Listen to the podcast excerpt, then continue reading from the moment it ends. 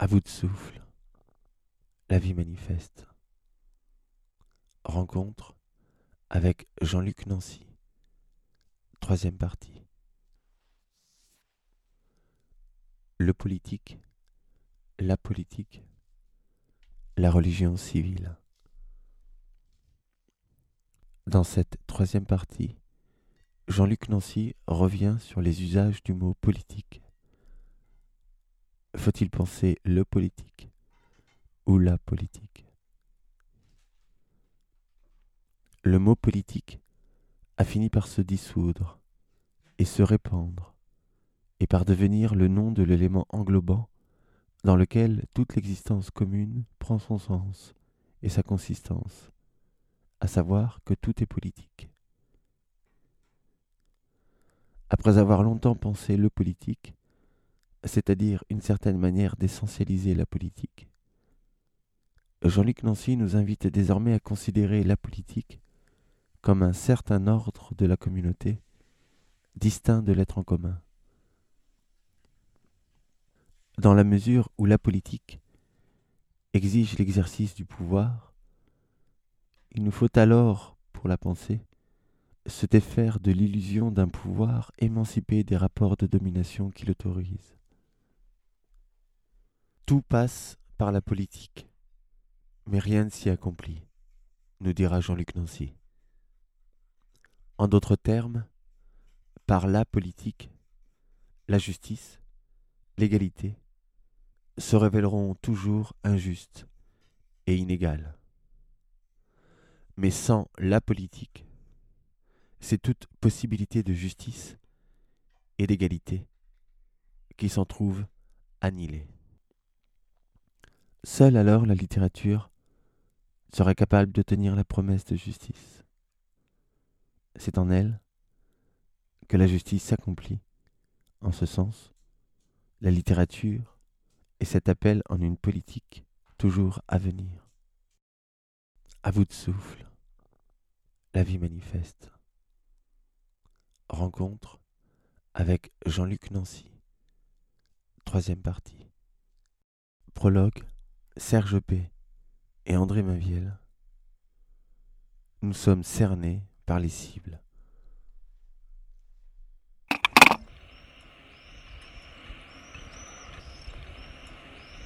Nous sommes cernés par les cibles. Nous sommes cernés par les cibles. Nous sommes cernés par les cibles. Nous sommes cernés par les cibles. Nous sommes cernés par les cibles. Quand on brûle notre maison et que l'on sort notre cadavre par la fenêtre, nous sommes cernés par les cibles. Quand la nuit est un seul médicament qui recouvre toute la terre, nous sommes cernés par les cibles. Quand la lune tombe dans la mer comme une bombe et laisse un zéro à la place du ciel, nous sommes cernés par les cibles. Quand nous n'avons plus qu'un pistolet devant 40 000 avions, nous sommes cernés par les cibles. Quand dans un camion frigorifique, on trouve les cadavres de 58 Chinois étouffés et congelés, nous sommes cernés par les cibles. Quand on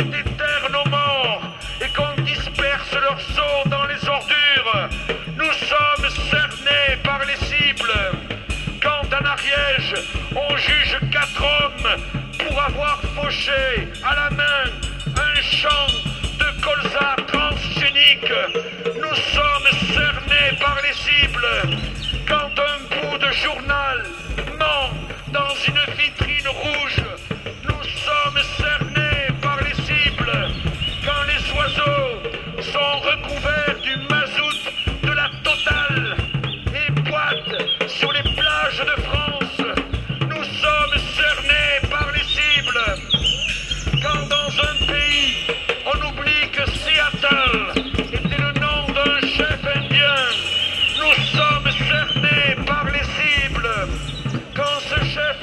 latín.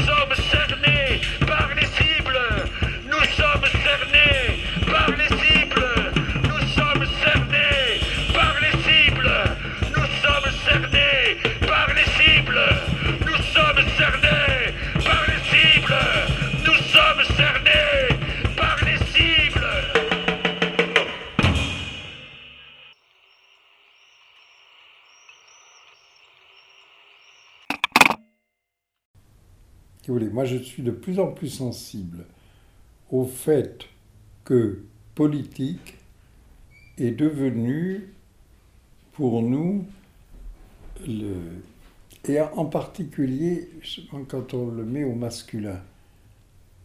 Mais ça, c'est. Oui, moi, je suis parmi les premiers coupables, puisque avec euh, la Coulabarte, on avait institué notre centre de recherche sur le politique, et justement, c'était très important pour nous. le politique, ça voulait dire l'essence de la chose. Et la politique était tout de suite déjà dans la position de ce qu'on appelle aujourd'hui souvent politique politicienne. il y a un mouvement très intéressant, on ne sait pas quoi faire pour repousser plus, plus bas, pour humilier plus la politique. La politique politicienne, et puis c'est tous pourris, tous véreux, etc. Et, comme par hasard, c'est pas par hasard évidemment, comme par hasard, les politiques, on dit alors là, il y a le pluriel aussi, ils font tout pour, pour nous montrer que c'est bien vrai, que la politique est vraiment politicienne, qu'ils sont vraiment tous pourris, qu'ils sont vraiment tous avec des valises pleines de billets, etc. Bon. Et, euh, mais ça, ça tient à quoi? Mais ça tient justement au fait que le, la conscience générale, traduite en particulier sur le, modèle judiciaire, c'est-à-dire hein, faire comparaître les gens, mettre en examen, etc. Mais la conscience générale est que plus rien n'est admissible de, de ceux qui ont le pouvoir. Et je trouve très frappant que on est là-dedans parce que frappé d'amnésie. Quoique ça ressorte de temps en temps, bien sûr, dans les articles, on voit que la conscience générale était pratiquement à l'inverse avant. C'est-à-dire que mais, tout le monde savait que ceux qui ont le pouvoir font des frasques alors qu'ils vont des frasques euh, financières jusqu'aux frasques sexuelles. Or, euh, c'est révélateur de quelque chose. Et ce quelque chose, c'est que, alors là, ça je crois que c'est très très très profond, c'est que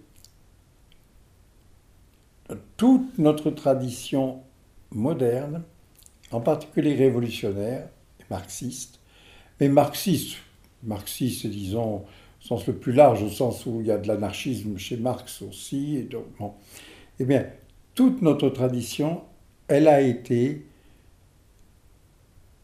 très très très longtemps, hein, une tradition de la disparition de la politique comme sphère séparée.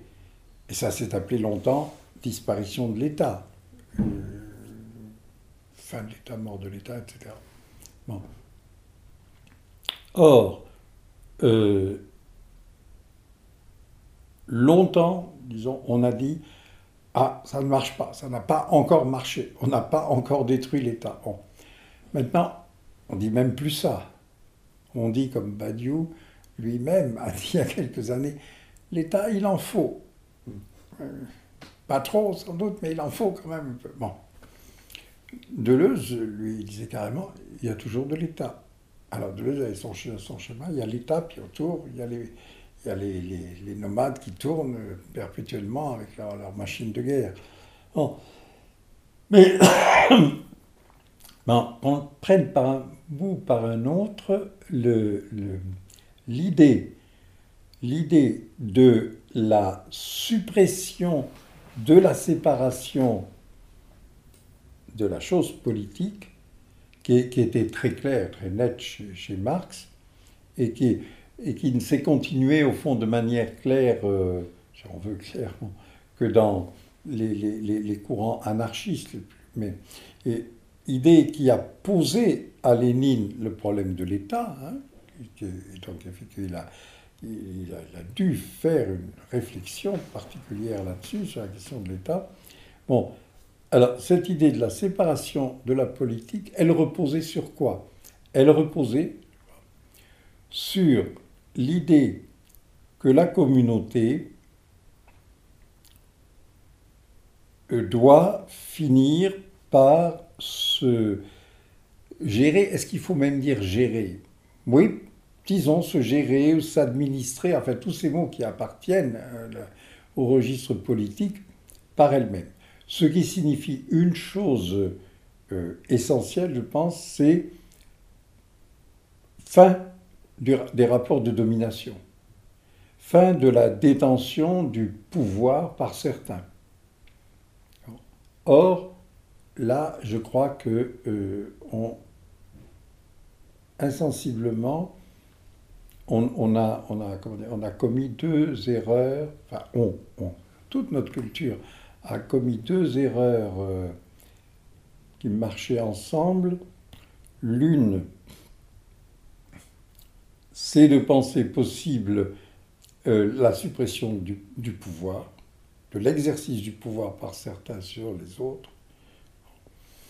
Et l'autre, c'était de penser que l'auto, ben, l'autogestion, on pourrait prendre ce mot hein, qui, est, complètement oublié dans le passé, mais, mais que l'autogestion de la communauté pouvait tenir lieu de quoi? Mais tenir lieu de tout ce dont on est en train de parler, tenir lieu des récits, tenir lieu de, de, de l'assomption commune d'un sens de l'existence. Or, euh, alors, je, crois que c'est ces deux illusions qui se, renforcent l'une l'autre, pas de pouvoir, mais une sorte d'autogestion, d'auto-administration. Marx parlant de l'administration des choses. Euh, voilà, c'est de ça aussi qu'il s'agissait. Et l'autogestion, c'est pas fini. Hein. Il n'y a, a, pas longtemps à Strasbourg, des gens m'avaient demandé, puis j'étais malade, je n'ai pas pu y aller, mais de venir à une soirée où il s'agissait de discuter de l'autogestion, des, chances aujourd'hui ou non de l'autogestion. Il y a, où il y a un cercle, Gabriel Péry, qui est un cercle de, des communistes euh, bon, les plus, plus actifs, plus qui avancés, quoi, qui a publié il n'y a pas longtemps une petite brochure comme ça sur, les, sur certaines des formes d'autogestion qui existent. Euh, ici ou là. C'est le genre de choses à quoi André Gortz était très attentif et croyait beaucoup. alors, bon, moi je dirais, je ne je, je, je, crois pas, je crois pas du tout à la possibilité du, développement d'une sorte d'autogestion générale euh, où, où, on abolirait non seulement les rapports de pouvoir, mais, mais justement, ce qui serait le plus, ce qui va avec, et le plus important, les rapports d'argent. Vous savez, il y, a, ici ou là, il y a des petites communautés qui, euh, qui, vivent sans argent en, en elles. En particulier ceux des sels, qui fait leur, leur truc, leur unité, les gens s'appellent le sel. Et Gortz, il avait écrit là-dessus, et euh, des gens qui connaissent ça. Ou alors, ou alors les gens de Tarnac sont aussi un peu là-dedans, c'est-à-dire euh, une, administrer ensemble une, une, vie commune, branchée elle-même sur la vie d'ailleurs d'un village, et puis faire par ailleurs le minimum de travail pour euh, gagner ce qu'il faut. Quoi. Mais euh, on voit bien que chaque fois ça, ça reste limité, on ne voit pas du tout comment on peut étendre le, modèle. Bon. Et alors, là, je crois qu'on est très vite devant deux choses qui sont le contraire, sinon des deux, des deux illusions. La première, c'est que, là, je dirais, je dirais comme Deleuze, il y a toujours de l'État, il y a toujours du pouvoir, et en plus, le pouvoir, c'est une, c'est une passion spécifique, c'est un affect spécifique euh, dont, tout le monde n'a pas, je dirais, le, talent hein, et, pas la pulsion, qui entraîne aussi certainement, une fois qu'on y est au pouvoir, qui entraîne euh, cette forme de pouvoir qui est le pouvoir que donne l'argent. Donc, euh, qu'on veuille avoir de l'argent, bon. Mais c'est pour ça que l'homme politique vertueux, c'est vraiment l'homme démocratique, hein, en plus. Eh bien, Robespierre, Saint-Just, c'est bon. Puis Mendes France, comme ça, des grands, des grands Jaurès, euh, hmm, comment s'appelait le, type du Front populaire, Blum. Bon, ces gens-là, euh, je ne sais pas grand-chose sur, mais bon, n'ont jamais été. Si ça n'a pas été des modèles de vertu, c'est Mendès France qui était vraiment un modèle de vertu, mais Mendès France, là, il s'est cassé la figure politiquement. Il n'était pas assez, pas assez acharné, je crois, à tenir le pouvoir. Euh, si, De Gaulle, De Gaulle, voilà. De, Gaulle, c'est presque l'incarnation pure de la passion du pouvoir. Alors, c'est une passion terrible, extrêmement forte, et, ça, parfaitement bien réussi. Mais, je dirais, on ne peut pas avoir euh, De Gaulle, ou, de, de, Gaulle en un sens, on ne peut pas lui reprocher grand-chose, tandis qu'on peut reprocher beaucoup à Napoléon, mais qui était, qui était lui encore plus grand génie de ça. Hein, et on peut lui reprocher beaucoup, et en même temps, Napoléon, ça a été, pour le dire de manière presque cynique, c'est le, pouvoir qui a rendu possible la mise en œuvre euh, de beaucoup des choses que la Révolution avait engagées et qu'elle n'arrivait plus à tenir.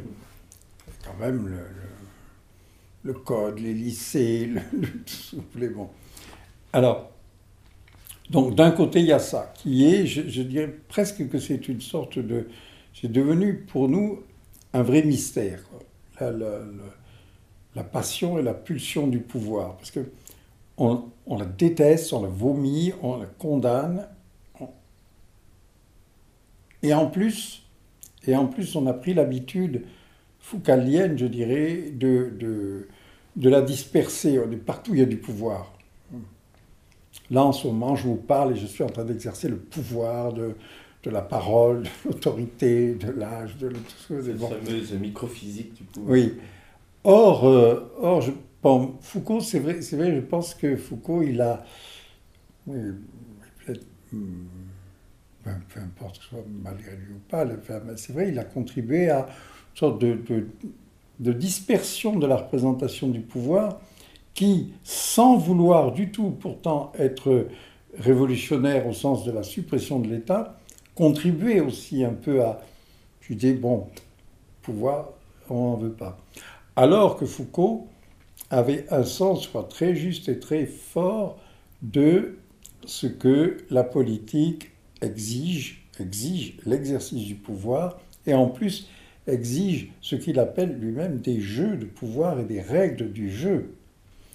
Et euh, il n'y a pas longtemps, quelqu'un qui me faisait faire par, par email, euh, poser des questions, disons, là-dessus, sur la politique, depuis l'histoire du centre sur la politique, il m'a envoyé un texte d'un cours de Foucault de 83, je crois, c'est-à-dire contemporain de, de, la dernière année de notre centre sur le politique, où Foucault dit J'aime pas beaucoup cette euh, manière qu'il y a aujourd'hui dans un certain nombre de recherches théoriques de dire le politique. je crois que c'est une manière de dissimuler la réalité de la politique, des rapports de pouvoir et, des jeux, etc. C'est très très bien, je suis entièrement d'accord avec, et je suis en même temps très vexé d'apprendre que voilà, il disait ça au Collège de France et nous, on était euh, pas loin, rue d'Ulm, en train de faire une séance de, centre sur le politique. Bon, alors, derrière ça, il y a, je crois, que ce qui a glissé sous le nom de politique, plus ou moins, d'ailleurs, vous voyez bien, pas confondu, mais euh, comment dire, nageant dans les mêmes eaux que le mot communisme une vraie politique, une politique communiste. Euh, enfin, après, vous pouvez choisir votre communisme, vous pouvez être maoïste, trotskiste, euh, euh, lambertiste, bon, situationniste, tout ça, c'est toujours au fond du communisme. Et de, donc, le mot politique a fini, au fond, presque par faire ce que Marx voulait, c'est par se dissoudre et se répandre et devenir le nom de, je ne sais même pas comment le dire, mais le nom de, de l'élément englobant dans lequel toute l'existence commune prend son sens et sa consistance. Et de là, de là aussi l'expansion un peu insidieuse de, c'est pas un slogan du tout, mais de quelque chose qui au fond qui est dans les consciences, à savoir que tout est politique. Or, tout est politique. Euh, moi, j'ai appris par Heidegger que ça a été une formule nazie. Et Heidegger, une fois qu'il était revenu de ses, de ses conneries nazies, puis aussi qu'il s'était fait un peu remercier, quand, dans, dans, dans, dans, des cours tous de 41, 42, dans des cours sur, euh, sur Hölderlin, et puis dans le séminaire sur le Parménide, et à d'autres endroits, il revient plusieurs fois là-dessus, et il dit bien que tout est politique, euh, ça ne va pas, c'est extrêmement euh, dangereux. Or, du coup, dans le séminaire sur Parménide, il dit alors quelque chose de très intéressant. Il dit politique pour un grec, c'est-à-dire pour Platon, Platon il appelle son, son grand livre Politeia, bon, euh, qu'on traduit par la République, et euh, politique c'est le nom de l'élément dans lequel vivent et, par conséquent donnent sens à leur vie tous les hommes libres de la cité. Mais, alors là j'ajoute, pas ça, mais les hommes libres d'Athènes, il ne faut pas oublier que ça veut dire justement ceux qui sont hommes libres. C'est-à-dire pas les femmes, pas les esclaves, pas les métèques, pas les enfants, enfin, bon, ça en fait beaucoup qui tombent à côté. En fait, la, la c'est l'espace de vie et de partage de la vie, en effet, de, bon, voilà, de ce petit groupe d'hommes. De, et d'ailleurs, ça ne marche jamais bien, puisque justement, voilà, puisqu'il y a Platon qui dit ça marche pas, il faut refonder, bon, etc. Mais le. Alors, je crois qu'il y a eu ça. Et ça, disons, cet élément de la, de la Politeia, ça a tenu et ça s'est transporté à Rome aussi longtemps que ça s'est accompagné de quelque chose qu'on peut bien appeler une religion civile, qui, est la, qui est la religion de la cité. Et euh, alors Rome, de ce point de vue-là, c'est, presque l'apothéose parce que Rome est vraiment, a vraiment été un certain temps au moins l'objet de son propre culte la République romaine, elle se célèbre elle-même, elle a ses propres origines sacrées, elle a ses cultes. Et puis, il n'y a, pas eu de, peuple, si on veut, peuple de civilisation plus religieux que Rome. Les Romains, ils ont à tous les tout bout de champ, ils sont en train de faire des actes religieux, des sacrifices, de prendre des augures, tout ça, tout ça. Et ça n'a pas tenu non plus. C'est-à-dire qu'à partir du moment où on passe à l'Empire, quelque chose est cassé dans l'auto-sacralisation de la République. Et l'Empire alors, réintroduit justement une, une, extériorité, de rapport de quelqu'un qui est divinisé, mais justement cette divinité, au fond, n'est pas, n'est pas la divinité de la religion de la cité. Et qu'est-ce qui se passe avec l'Empire? Euh, il, il, se passe qu'arrive le christianisme. Et le christianisme, il repose sur quoi? Il repose sur César et Dieu, séparation des deux. Alors là-dedans, le monde moderne, lui, il a voulu réinventer, à côté de l'ordre religieux, réinventer un ordre propre, politique, celui de la République de Baudin, celui de, de toute la grande lignée du, comme dirait Carl Schmitt, du droit public moderne, mais c'est vrai, euh, euh, qui euh, cherche, au constamment à refaire de la politique une sphère d'abord entièrement autonome, par rapport à l'Église. Et là, je crois que nous, on, se brouille souvent la vue parce qu'on pense que que l'Église et l'État étaient tout le temps euh, copains comme cochons et tout. Mais, et c'est pas vrai du tout. Les, les, tensions entre Louis XIV et Rome sont énormes. C'est pour ça qu'il y a qu'on a pu parler du, gallicanisme et d'une église gallicane. Enfin bon. Et c'est pour ça que Napoléon a fini par forcer le pape à venir le sacrer. C'est quand même que là, Napoléon, il a vraiment marché sur la tête du pape. Donc, le, non, je crois que la séparation des deux, des deux ordres, euh, elle, est très profonde. Et euh, je pense qu'en amont du christianisme, elle vient de, de, toutes les réformes internes du judaïsme aussi. Et de, bon, ça, c'est des, thèses de. Ah, comment il s'appelle hmm, Historien des religions, là, juif allemand. Euh, bon, j'entends plus son nom, peu importe. Bon, voilà. Alors, au fond, ensuite, ensuite, quand Rousseau termine le contrat social par un chapitre sur la religion civile, où il dit qu'il faut rendre sensible au cœur du citoyen tout l'appareil des lois, du gouvernement, du souverain qui vient de mettre en place, ça veut bien dire que Rousseau, lui, il a conscience que quelque chose manque pour que ce soit sensible au cœur. Euh, je trouve cette expression est quand même très, très, très significative parce que voilà, c'est de ça qu'on est en train de parler. Sensible au cœur, ça veut dire, ça veut dire aussi que ça fasse du sens. C'est pas seulement que ça touche, que ça émeuve, mais et si ça fait pas de sens, on, on dit simplement, on dit la séparation. On dit ils ont encore fait des conneries, euh, ou bien euh, ils, euh, ne respectent pas ou la vie ou les droits. Ou bon, Et bon, or, de, de, ce, de ce mouvement, je dirais, de,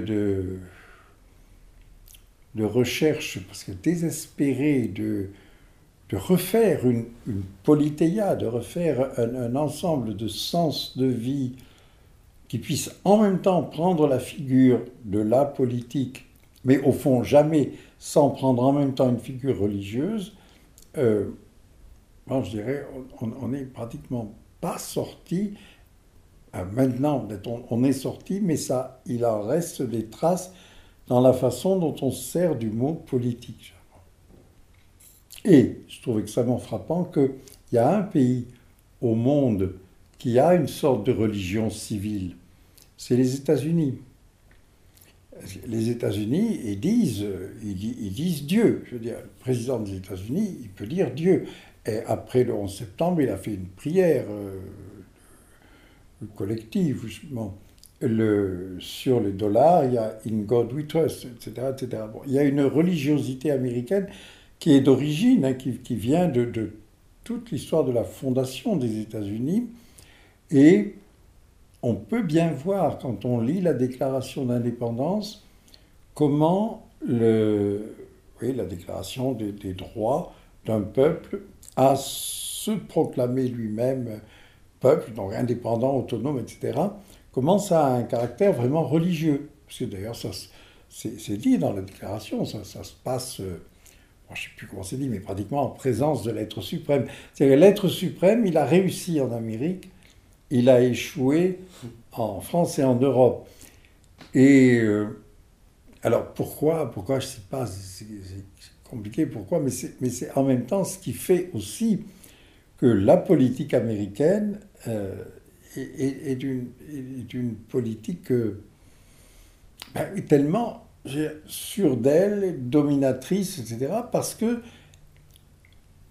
on dénonce tout le temps, on dit euh, non, c'est pas vrai, c'est pas l'axe du bien contre l'axe du mal, etc. Mais je, crois que dans la conscience américaine, c'est vraiment, c'est vraiment, c'est incorporé.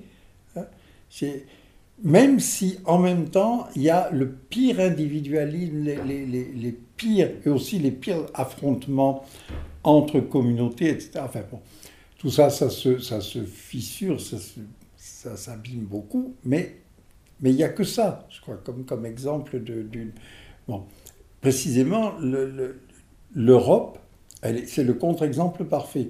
L'Europe est, en, panne politique, mais pourquoi elle est en panne politique? C'est pas parce qu'on manquerait de, solutions politiques techniques. on sait ce que c'est que de faire un État fédéral ou confédéral. On peut imaginer toutes sortes de, procédures. Alors, quelles sont les résistances? Les résistances, c'est les souverainetés nationales, qui sont, qui sont dans, plusieurs cas pas loin de revenir encore à un État infranational. Euh, pas, la, Lega Norte en Italie. bon, c'est des repliements euh, communautaire où il s'agit de profiter de l'Europe, oui, dans la mesure où elle, est, où elle donne du profit, mais autrement, surtout pas, pas entrer dans une unité supérieure. Et le, le, l'échec de l'Europe, il tient à une chose qu'on peut formuler de manière très simple. Il n'y a pas d'idée de l'Europe. Hein, d'idée, au sens platonicien, on dit l'Europe, l'Europe.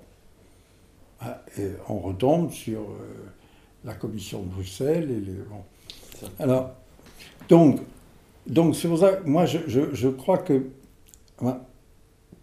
par mesure de, prudence et de, et de, sérieux intellectuel, il faudrait maintenant vraiment se dire, euh, la politique, c'est un certain ordre, et la communauté, l'être en commun, avec toutes les diverses possibilités de faire sens qui s'y trouvent, il est distinct de ça. En même temps, ça ne veut pas dire que tout ne passe pas par la politique. Je dirais tout passe par la politique, mais rien ne s'y accomplit. Et alors, je trouve, je trouve un, indice particulièrement important pour moi de ça, c'est un truc qui est venu un jour comme ça par hasard dans une, une conversation avec Rancière. Parce que euh, euh, je ne sais, plus comment on était là, j'essayais de dire pourquoi la politique était euh, forcément dans l'ordre des promesses, des annonces de quelque chose qu'on va changer, qui sera mieux, et qu'une promesse comme aurait dit Derrida, elle est faite pour ne pas être tenue, et donc bon, ça échoue. Rancière là-dessus, il me dit, oui, mais c'est partout pareil. La littérature non plus ne tient pas ses promesses. Et je lui dis, pas du tout. Moi, je trouve pas, je trouve c'est le contraire. Sauf que la, littérature, chaque fois qu'il y a une œuvre, elle tient entièrement ses promesses. Au contraire, on pourrait dire, euh, elle va au-delà. Elle, elle a rien promis peut-être et, voilà. bon. Et, euh, d'ailleurs, il n'a pas répliqué à ça. Au, fond, je pense qu'il se disait oui, c'est vrai.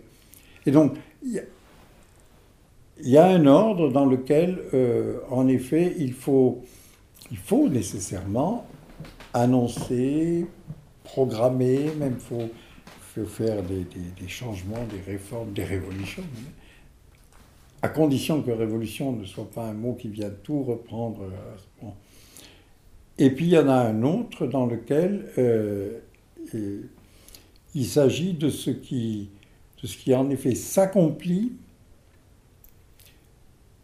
mais évidemment s'accomplit pas de manière à poser une signification finale, mais s'accomplit ben, dans, dans, le jeu de l'œuvre et, du désœuvrement. Et alors, alors on va me demander, c'est bien, deux choses qui sont toutes les deux extrêmement difficiles. C'est l'une, c'est comment donc la politique doit fonctionner pour, pour donner accès à, à, la sphère du commun ou aux diverses sphères du commun sans les capter, sans les capter, mais, mais en étant branché. Je sais, ça, ça c'est. Ah, c'est beaucoup de travail. C'est, je trouve ça assez euh, magnifique qu'on en arrive là, parce qu'en fait, euh, bon, euh, il y avait une, question aussi, je dirais, bon, qui, nous, qui nous travaillait sous-jacente à cette rencontre, qui était la question, au fond, mais quelle économie politique pour finalement une communauté Ah oui, vous avez raison. La communauté, il y en a quand même toujours. Hein. Quel que soit l'état, la, politique, regardez, là, là on est dans une période de, crise quand même euh, aiguë, profonde, dont on a tous peur que ça devienne encore pire. bon. Et on ne peut pas dire, on n'en est pas, on n'en est pas à l'état euh, de, je sais pas quoi, des histoires comme Mad Max ou comme La mm. Route de, bon, c'est pas tous les individus rester les uns contre les autres. Bon, bon. donc le, mais alors l'économie tout court déjà, l'économie politique, c'est-à-dire la gestion de la de la maison commune, au fond, ça que ça veut dire. Mais le, dans la gestion de la maison commune, euh, on peut dire, en effet, il y a, il y a l'ordre du, ben, il, y a, l'ordre du pouvoir, c'est-à-dire des leviers efficaces qu'il faut pouvoir manier pour, pour que les choses se fassent, pour assurer les équilibres, etc. Et puis, et puis il y a le reste. Alors le reste, le reste, euh, au fond, au service de quoi la politique est forcément. Et là, il y a quelque chose que je sais qui est, assez difficile à, à, venir présenter à l'homme politique, mais qui a quand même toujours fait partie de toutes les grandes idées euh, quand même de la politique et de, la fonction du rôle de l'homme politique. Tout à l'heure, je parlais de, de l'homme politique vertueux, mais c'est aussi celui qui est au service du, bien public. Hein. Bon, et, d'ailleurs, pas un homme politique qui, dirait non. Il dirait, bien sûr, je suis au service. Même, si, même si, en fait, il fait le contraire. Il se sert des choses. Mais c'est quand même, c'est, quand même l'idée. Mais, mais c'est une idée extrêmement profonde. C'est-à-dire, on, on peut prendre le pouvoir pour servir. Et, je, pense que toutes les sociétés le savent, toujours, d'une manière ou d'une autre. Alors il y a eu des sociétés, euh, enfin il y a eu une représentation de certaines sociétés, vous savez, comme celle que Clastre avait étudiée, mais ça c'est aussi peut-être un peu vieux pour vous. Alors dans les années 70, il, il avait étudié, c'était un, pense un élève de Lévi-Strauss, il avait étudié des sociétés amazoniennes et il en avait tiré la leçon que résumait le titre d'un de ses livres, La société contre l'État. Alors, il avait toujours, toujours la même idée, contre l'État, et il avait trouvé que là-bas, il y avait des sociétés, des tribus, des micro-sociétés, hein, qui euh, vivaient en comment dire, transférant les fonctions de pouvoir à quelqu'un qui avait en fait un pouvoir essentiel qui était celui de raconter l'histoire de la tribu. et ça, c'est l'objet d'ailleurs, c'était mis à part dans un autre livre qui s'appelle Le Grand Parler. Je crois que c'était une expression indienne qui traduit comme ça. Le Grand Parler, voilà, c'est la, la grande, le Grand Parler de celui qui fait rien que raconter euh, l'histoire de la tribu. Et en la racontant, il, l'a fait tenir, quoi, la, dite tribu. Bon, alors Clastre, ben, sans doute qu'il a, magnifié les choses. Au fond, c'est peut-être euh, la même chose que Rétif de la Bretonne racontant cette société, euh, mais d'ailleurs aussi l'Amérique du Sud, hein,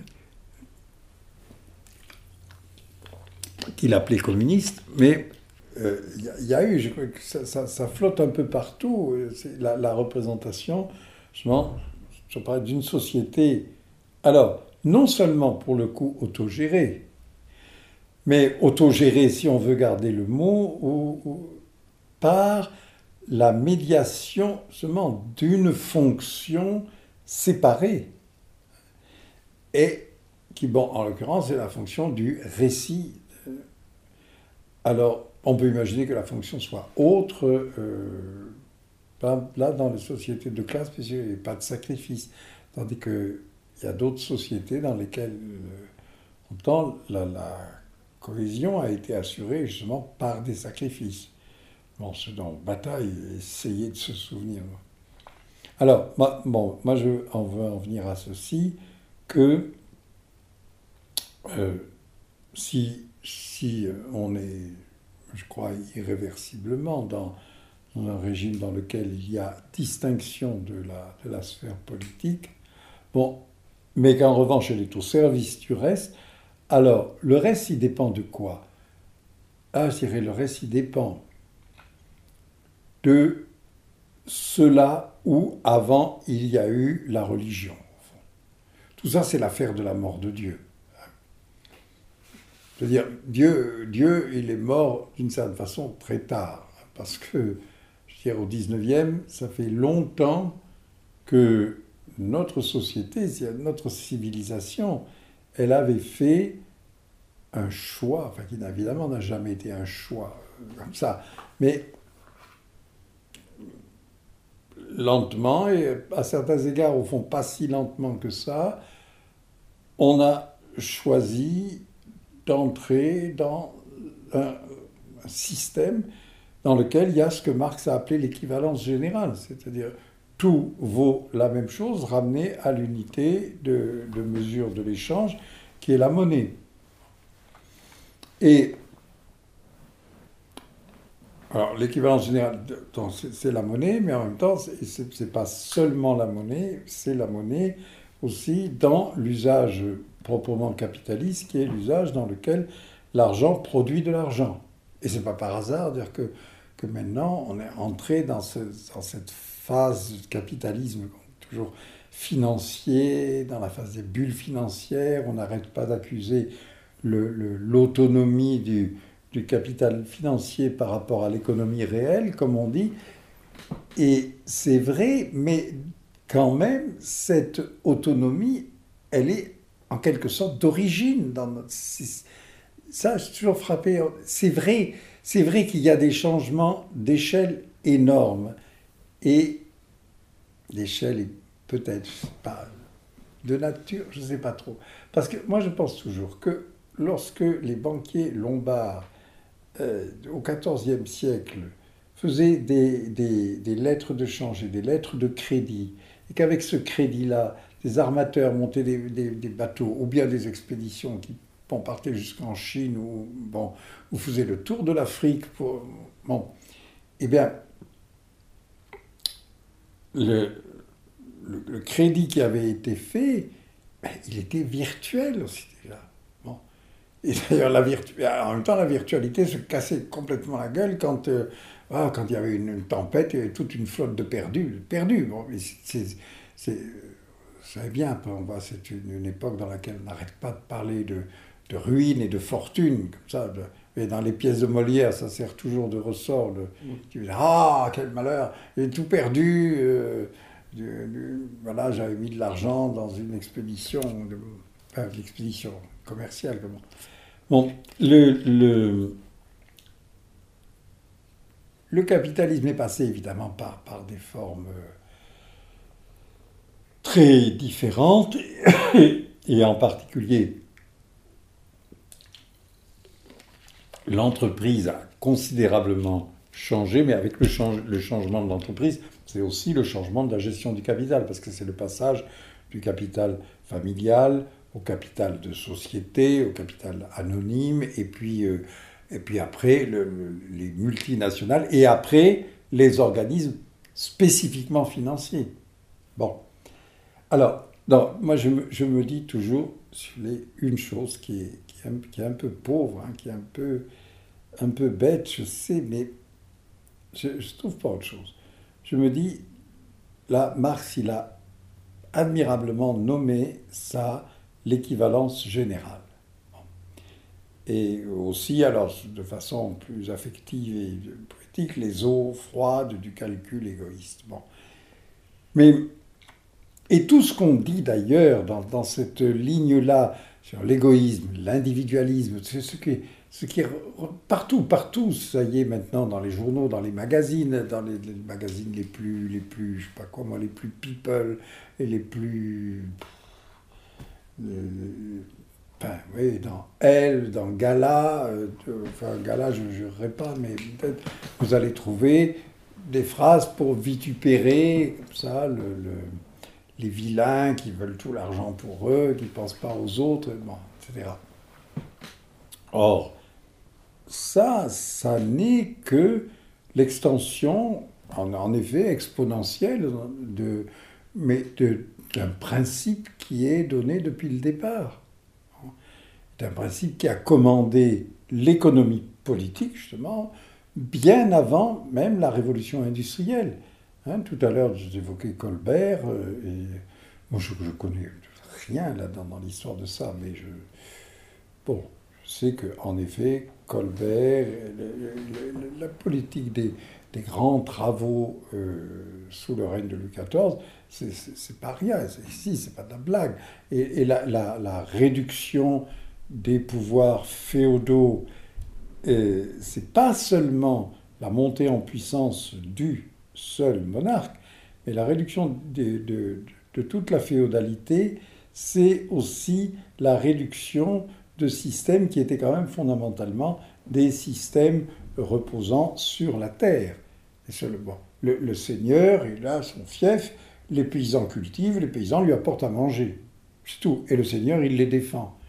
D'une certaine façon, il n'y a pas de développement possible maintenant. Donc le, les rois de France, ça avait commencé avec Philippe le Bel, savaient très bien ce qu'ils faisaient en abattant les grands féodaux, parce que pas seulement que c'était leurs rivaux, mais c'est parce que ça a empêché le, développement de, de l'État, qui était déjà oh, l'État capitaliste, enfin, qui était, qui était, sinon au service vraiment du capital, en tout cas, euh, il était sérieusement de mèche avec lui. Bon, et alors, la révolution industrielle a emporté ça, évidemment, bon, à, une, échelle bon, qui était impensable avant, et puis, donc, elle a engagé euh, tout le processus justement, de l'association des capitaux. De, bon. Mais derrière tout ça, il y a que, à un moment donné, ou peut-être que c'est un peu d'origine en elle, parce qu'après tout, l'Antiquité, Marx, il la baptise de pré-capitaliste. Bon. Mais notre civilisation, elle a fait un certain choix.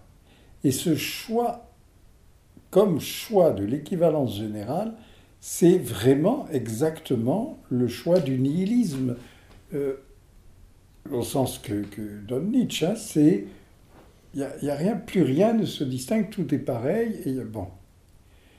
Donc, la question qui se pose à nous, elle, de cette façon, elle a une forme simple. Hein.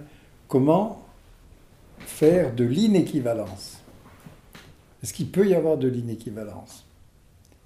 Sans que ce soit une inéquivalence de domination, de, voilà. Inégalité. Voilà. Et, et derrière, il y a la question de l'égalité. C'est-à-dire, est-ce que l'égalité, c'est justement une équivalence? Enfin, Marx a bien montré que l'égalité des travailleurs libres, c'était l'égalité devant l'exploitation.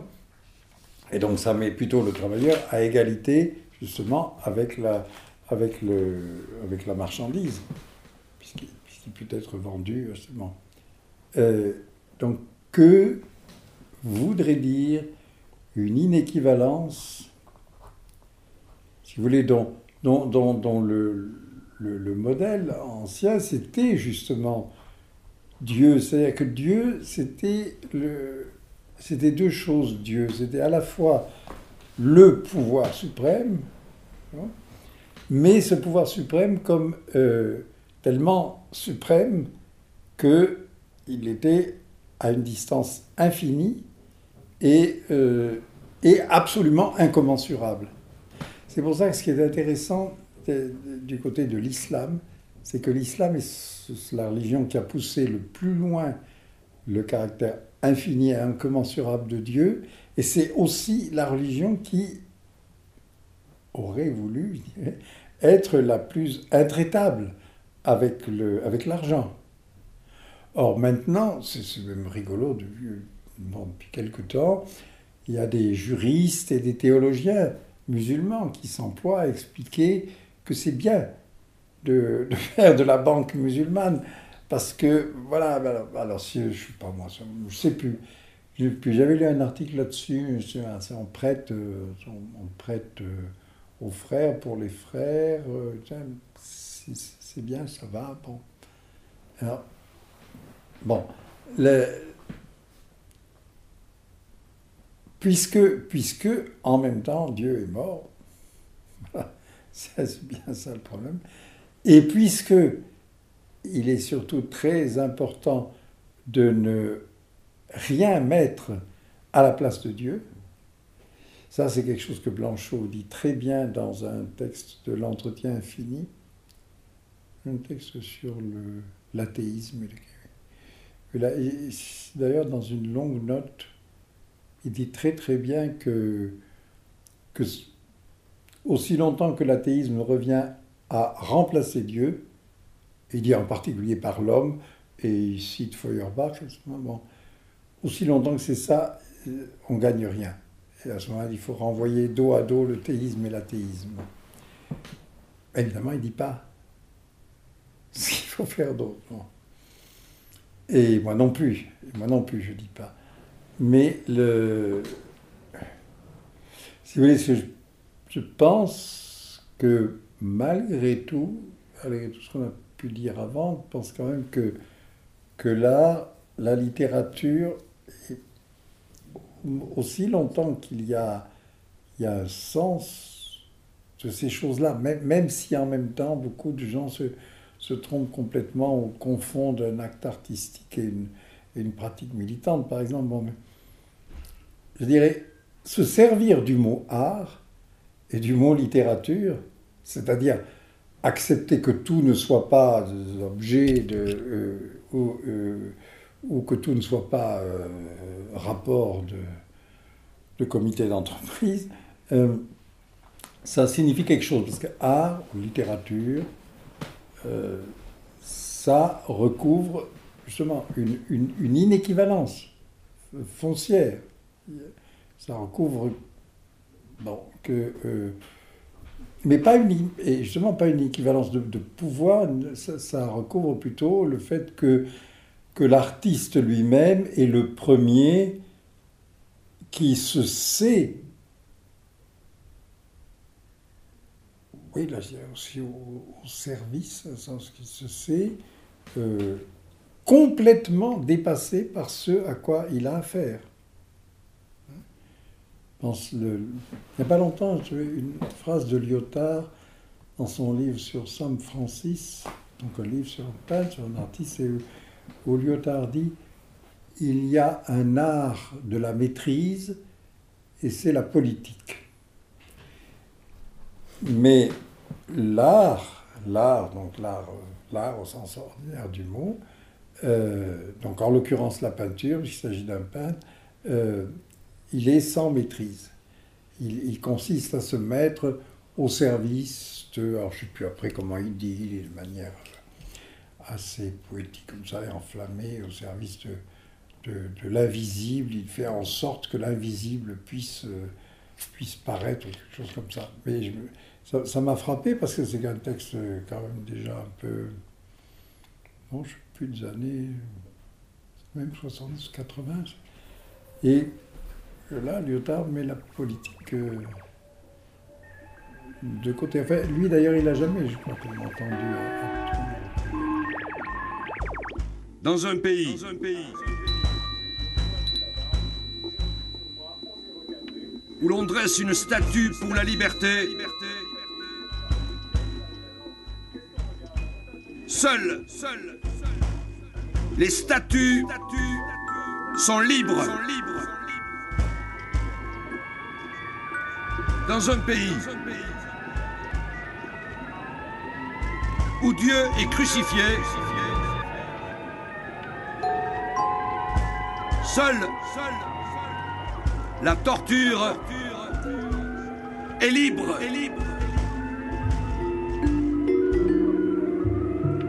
Dans un pays où l'on ne parle plus la langue de sa terre, seul, seul les dictionnaires sont libres.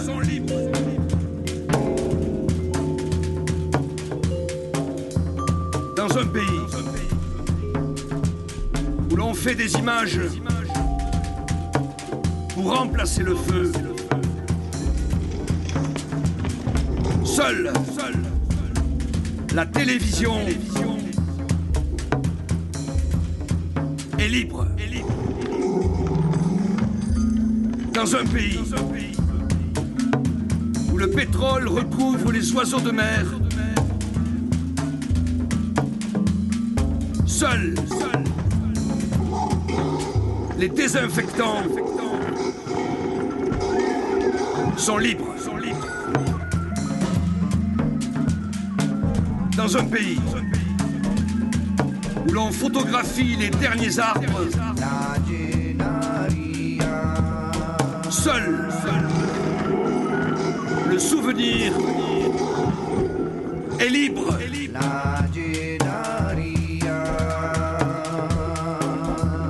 Dans un pays où l'on place l'honneur en légion, seul les armées sont libres.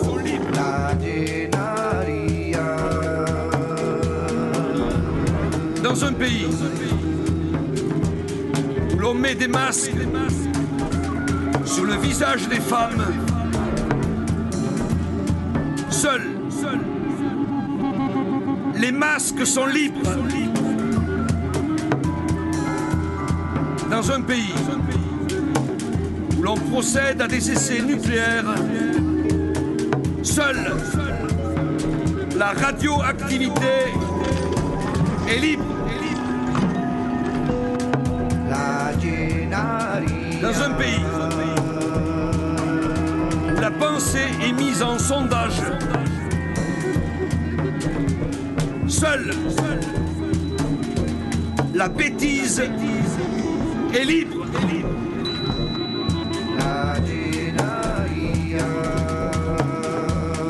Dans un pays où l'on range les peuples dans un musée de l'homme, seuls les musées sont libres.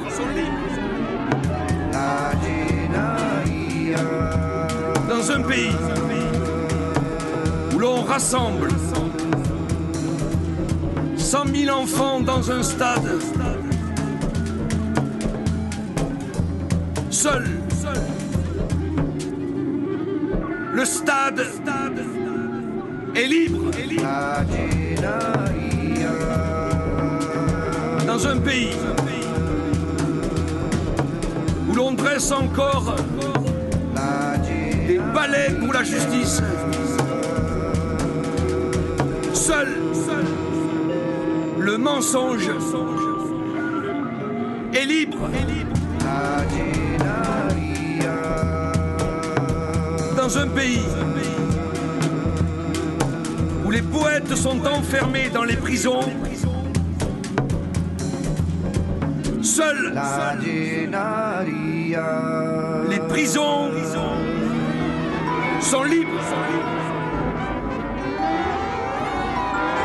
Ceci n'est pas un poème. Ce sont les îles qui inventent la mer. Ceci n'est pas un poème. Ce sont les îles qui inventent la mer.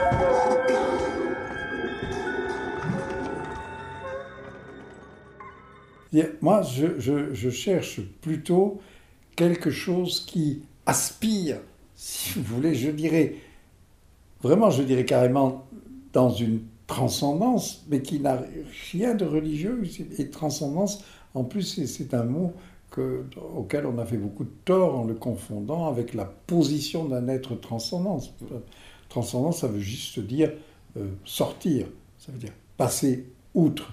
Bon, le, Qu'est-ce qui se passe dans le rapport sexuel Et qu'est-ce, qu'est-ce que. Et Duras et Blanchot, mais, moi aussi, qu'est-ce qu'on cherche là-dedans La transcendance. s'il y a une chose que le rapport sexuel n'est pas, c'est immanent. Bon, il y a un excès. Hein. Et, et un excès par rapport à quoi Il y a un excès par rapport à la reproduction. Alors, je sais bien que on a beaucoup dit, mais je crois vraiment que maintenant, ça ne peut plus tenir. On a beaucoup dit que l'excès, l'excès de, l'excitation, du désir sexuel, était fait pour euh, mener à la reproduction.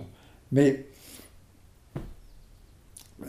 bon, euh, je pense que même si on laisse de côté le fait que sans doute dans toutes les sociétés, on a fait l'amour en dehors de la reproduction, sans vouloir reproduire ou en s'arrangeant pour ne pas reproduire.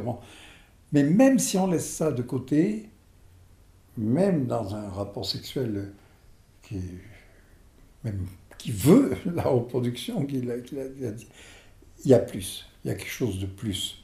Et je pense que c'est ce que c'est pas par hasard que Freud a mis le doigt dessus, puisque le, le, sexe de, de Freud, c'est pas du tout la réduction sexuelle que beaucoup de gens ont vue, et que c'est visible dans des conférences d'après la guerre de Lévinas, que Lévinas, quand il a découvert Freud, il a dit Ah non, ça, pas du tout, ça, ça rabat tout. Hein, Mais je crois au contraire que Freud, il a parce que, parce que justement tout le reste était rabattu, il a, il a trouvé là où ça fait de l'excès. Alors, le, je, si vous voulez, moi je dirais que, euh, que la question de que j'appelais tout à l'heure de l'inéquivalence, justement, on ne peut pas y répondre seulement par du soin, de l'attention, peut-être de la contribution, je ne sais pas. Mais bon, mais encore une fois, je dis rien contre ça, je dis c'est bien qu'il y ait ça. C'est bien. Mais, et là, là je parle même pas de Stigler, en fait, je parle de ce que j'ai lu de textes de, du Caire, hein, autour du Caire. Comme l'axiome initial du Caire, c'est nous sommes tous fragiles. Alors il faut tous nous entraider dans notre fragilité. Je trouve que nous sommes tous fragiles, c'est une proposition pour le moins extrêmement dangereuse si, si ça doit faire comprendre la finitude comme fragilité. Bien sûr, nous sommes fragiles, bien sûr. Mais, mais si on part de là et si on en reste là, d'abord, qu'est-ce qui est le plus fragile? Vous êtes plus fragile que moi. Qu'est-ce qui va commencer par... Bon, eh, euh, il faut peut-être aussi bien poser que, nous sommes tous euh, extrêmement forts. Vous nous sommes tous pleins d'énergie. Alors c'est pour ça qu'il y, a chez Freud cette phrase extraordinaire, les pulsions sont nos mythes.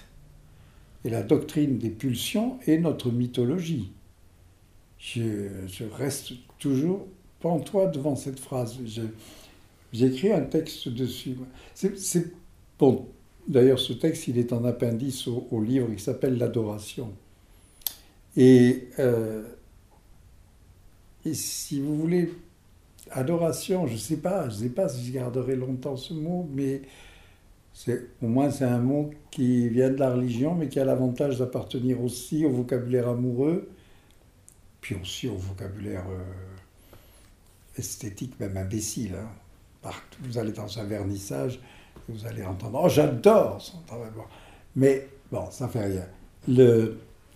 Dans le mot adoration, il y a quelque chose qui, dit euh, que on est euh, presque au-delà de l'amour, ou, c'est l'amour quand on dit quand on dit je t'adore. Euh, on, veut justement dire que on va au-delà de ce qui, dans Je t'aime, peut toujours sans doute résonner comme, quoi Comme euh, appropriateur. Euh, je t'aime, je t'aime, et chacun sait que ça me fait plaisir à moi, on.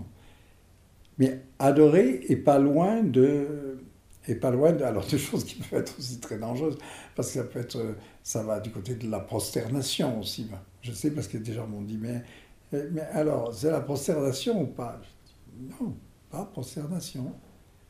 Mais adoration ça veut dire ça veut dire encore une fois des choses que que les artistes savent très bien c'est-à-dire euh, Cézanne Cézanne qui qui, euh, qui dit au cocher qui le conduit avec son attirail à peinture euh, pour aller euh, quelque part faire peindre la Sainte Victoire. Il, je sais plus, sais plus, mais c'est Gasquet qui raconte ça. Il crie au cocher Regardez, regardez, c'est incroyable, cette lumière-là. Bah, c'est ça l'adoration.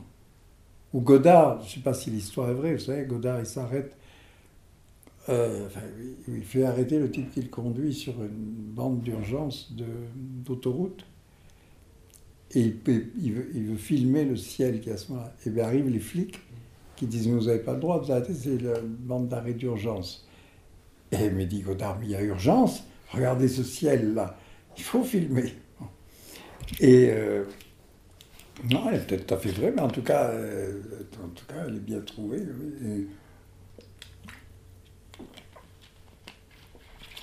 Voilà, alors, enfin voilà, voilà, évidemment, je sais bien. Mais si vous voulez, ça, ça renvoie, ça renvoie à la circulation de la littérature, de l'art, à, ce que j'ai appelé le communisme littéraire dans la communauté des œuvres, ce qui est, ce qui je reconnais, c'est pas une très bonne appellation, c'est extrêmement dangereux parce que, euh, en fait, il y avait là derrière quand même euh, Hölderlin, les romantiques allemands, et en fait l'idée d'une petite république mm. des lettres. Hein. Bon, ça tourne bien entre nous. Et la préoccupation n'était pas très politique, pas pour les, pas pour les romantismes. Hölderlin, c'est autre chose, il est plus, plus agité. Là. Mais euh, euh, comment je suis persuadé que quand il y a des, des grandes formes, par grandes formes, je veux dire ah ce qui fait, qui fait qu'on reconnaît, on dit il y a le classicisme français, il y a le romantisme allemand, il y a le romantisme anglais, il y a, euh, y a l'impressionnisme, et tout ça, c'est des grandes formes. Euh, Proust, tout d'un coup, invente une, littérature qui n'a jamais existé. Puis presque en même temps, un peu après, Joyce, une autre, complètement différemment. Et quand il y a des choses comme ça, ça diffuse, ça diffuse partout. Mais de manière pas visible, mais peu à peu, des sensibilités se transforment. Euh, la difficulté, peut-être dans laquelle on est, c'est qu'il y a d'autres puissantes machines qui ont entamé des transformations de nos sensibilités. Ça, c'est vrai. Et l'art contemporain, il est témoin de ça. Quand un type comme Jeff Koons met son lapin en or là, à Versailles, euh, il, fait quelque chose de de très délibéré et de très complexe. Il, dit voilà le contemporain au milieu de Versailles, voilà l'or, l'argent, enfin, on est transformé en œuvre dite d'art, mais voilà une œuvre d'art qui se fout de la gueule de l'œuvre d'art, parce que c'est un lapin, euh, c'est un lapin de, de, de BD, etc. et, alors, en plus, c'est redoutable parce que même tout cet ensemble de significations complexes et, très critiques est complètement repris par Jeff Koons lui-même en équivalence générale parce qu'il est très bien payé, sa recherche, c'est un artiste de grand renom, et voilà. Donc c'est c'est très très difficile. Mais le,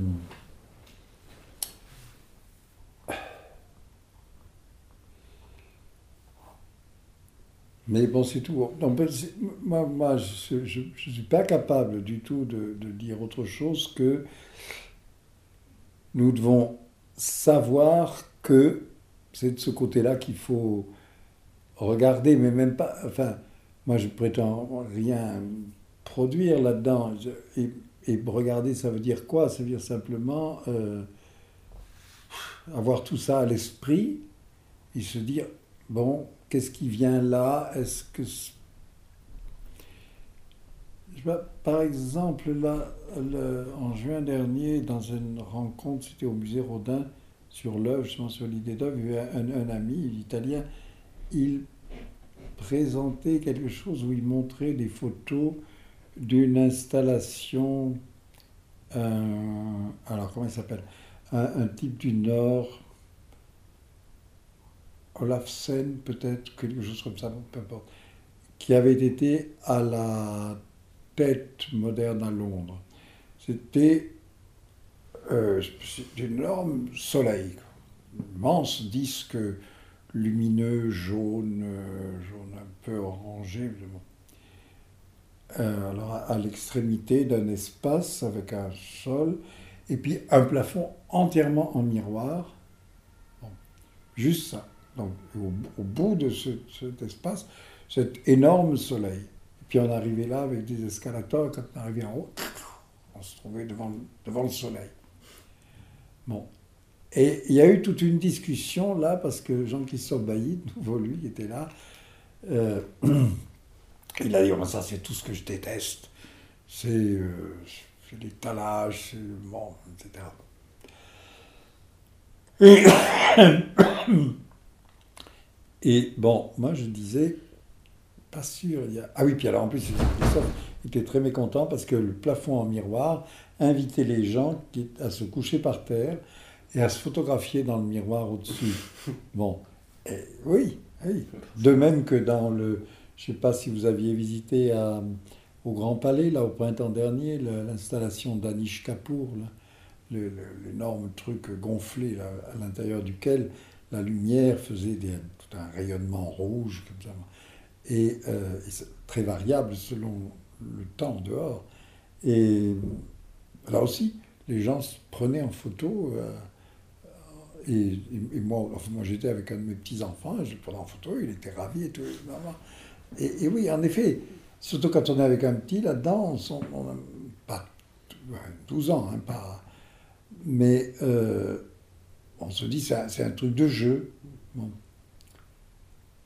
Et en même temps, dans les deux cas, je dirais le soleil de l'un et le, le- espèce de c'est un ventre ou quoi de, de l'autre, euh, c'est une, une sorte de, de rayonnement dans les deux cas, une recherche du rayonnement très fort, une couleur très forte qui vous prend bon, de, et presque de, et bam, de, d'être de nouveau en face du soleil. Mais qu'est-ce que c'est d'être en face du soleil? C'est être en face de, de l'émission même de la lumière. C'est bah, le tableau de Monet, Impression Soleil Levant. C'est euh, c'est la Rochefoucauld, le soleil ni la mort ne se peuvent regarder en face. Bon, voilà. euh. Alors, il y a, y a, je dirais, là, quelque chose d'une image, bon, le soleil, d'une image de l'inéquivalence. Nous, avons toujours conscience de nous comme euh, une iné- inéquivalence totale avec le soleil. hein. Alors, euh,